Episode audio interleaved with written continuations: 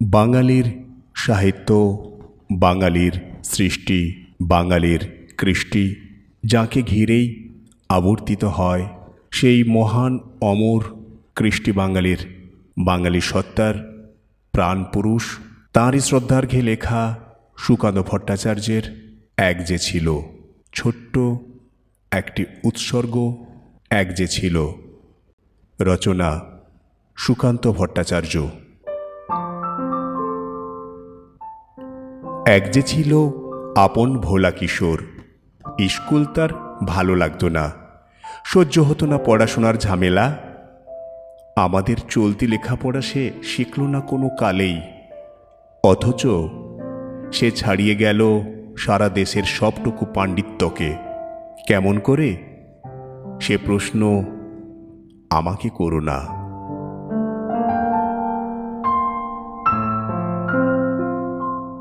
বড় মানুষের মধ্যে গরিবের মতো মানুষ, তাই বড় হয়ে সে বড় মানুষ না হয়ে মানুষ হিসেবে হলো অনেক বড়।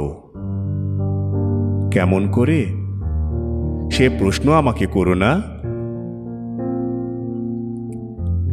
গান সাধার বাধা আইন সে মানেনি, অথচ স্বর্গের বাগান থেকে সে চুরি করে আনলো তোমার আমার গান।